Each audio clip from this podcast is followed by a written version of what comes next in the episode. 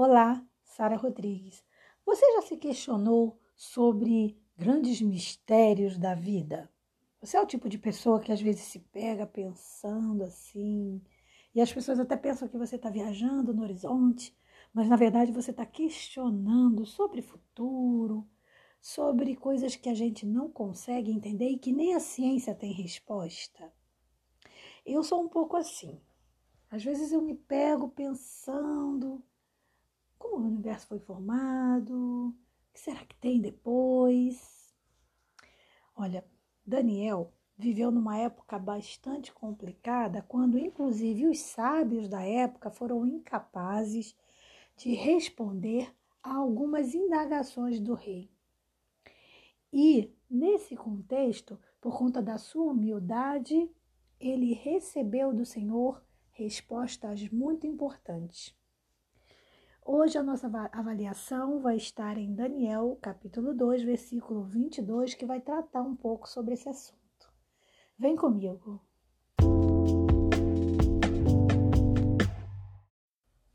Bom, para a gente entender bem esse texto, vamos primeiro ler. Eu vou ler para vocês, depois a gente faz a nossa avaliação. O texto diz assim, Daniel 2, 22. Ele revela o profundo e escondido Conhece o que está em trevas e com ele mora a luz. Aqui está se referindo ele é Deus. Se a gente for olhar aqui o título do capítulo, a, a gente vai perceber que o capítulo 2 ele vai narrar a interpretação de Daniel para o sonho de Nabucodonosor. Nabucodonosor, Nabucodonosor era um rei, era um líder muito prepotente. E ele era bem vingativo também, então ele colocou uma questão. Eu tive um sonho e não consigo entender. Aí chamou os sábios e disse: Se vocês não interpretarem, vão matar todo mundo. Quer dizer, ele achava que os sábios realmente tinham obrigação, já que, ele, que eles se diziam sábios, de conhecimentos, né? É, de, de questões, assim. E disse que se eles não resolvessem aquele problema, ele mataria mesmo. Então, quando Daniel vai revelar o sonho a Nabucodonosor, ele, ele fala também essa afirmação que é Deus que revela o profundo, revela o que está escondido, que Deus conhece o que está em trevas, Deus conhece as trevas, mas ele mora na luz, ou seja, embora Deus não tenha participação com as trevas, embora Deus não não, não compactue com as trevas, ele conhece as obras das trevas, mas a morada do Senhor é na luz. Então deixou claro com essa afirmação, né, que só Deus tem a onisciência. Ou seja, só Deus conhece aquilo que está em oculto. Então, seja numa causa judicial, seja num maltrato, seja numa falsidade, o que quer que a pessoa esteja atravessando, porque isso, embora se aplique para a sociedade no geral, também se aplica na vida individual de cada um. Individual é de cada um. Então, assim, eu posso e devo entender que Deus ele conhece todas as questões todas as questões da minha vida e que Ele está disposto a trazer à luz todas as questões para que todos os problemas, sejam eles psicológicos ou não, sejam resolvidos. Então Deus tem esse poder de desvendar, além das coisas que estão ocultas, também grandes mistérios. Se essa for a vontade do Senhor, Ele vai revelar para a gente. Por isso, o que, qual é o conselho bíblico que Deus dá lá em Jeremias 33, verso 3? Que a gente clame pelo seu poder. Então a gente deve clamar pelo nome do Senhor. Tudo que você for pedir uma resposta a Deus, clame em nome de Jesus, porque aí você vai alcançar a sua resposta. A gente sabe que a ciência evoluiu muito, a gente sabe que ela cresceu em, em um período curto, ela cresceu grandiosamente. Então hoje a gente tem um saber que as pessoas do passado não tinham. Mas mesmo com todo esse crescimento, os cientistas ainda não têm respostas para grandes questões do universo. Por quê? Porque suas questões são muito pequenas diante do, da grandiosidade do Altíssimo.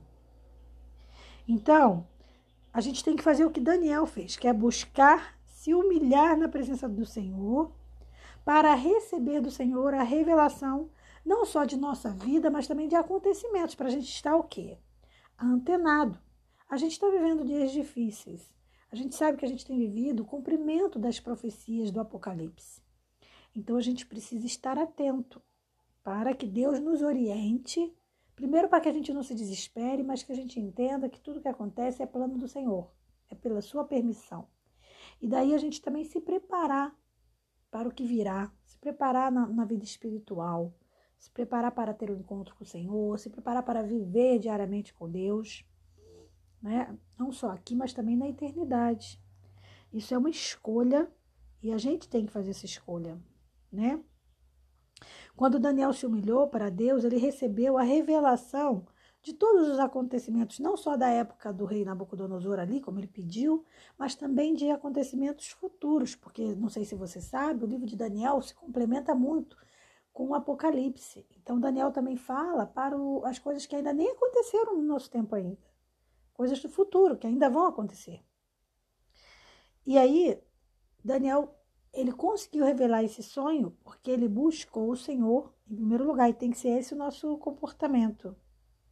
Então ele acabou desvendando é, é, projetos, sonhos futuros de Deus, falando sobre os acontecimentos futuros, de coisas que nenhum sábio da Babilônia foi capaz de compreender. Agora, como que Daniel chegou a essa, esse, a essa conclusão? Como que Daniel chegou a ter esse entendimento? Através, olha nós aí de novo, hein?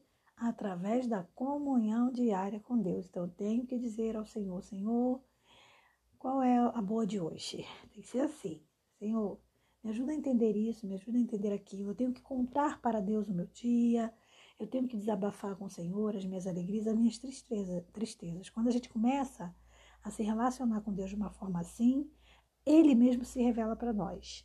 E Ele revela também os acontecimentos, Ele, ele revela se alguém está te traindo, Ele revela se alguém está prestes a te trair, Ele, ele vai te, te clareando a mente, seja na, na vida pessoal, seja na vida profissional, Ele vai mostrando os cuidados que você tem que ter.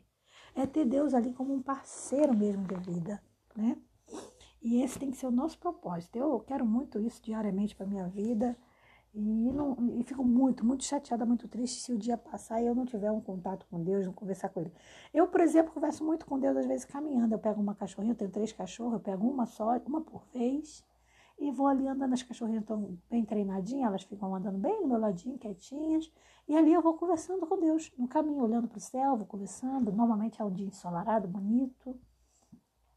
E ali eu vou dialogando com Deus. É muito bom a gente dialogar com o Senhor como a um amigo, porque a palavra de Deus diz que a gente deve buscar o Senhor como a um amigo, tá? Então que seja esse o nosso propósito, que a gente fique atento para receber do Senhor as orientações e que a gente possa seguir as orientações divinas. Isso evita muitos problemas, se não todos, e nos ajuda bastante. Um forte abraço para você, que sua semana seja hiper abençoada. A minha também é o que eu desejo.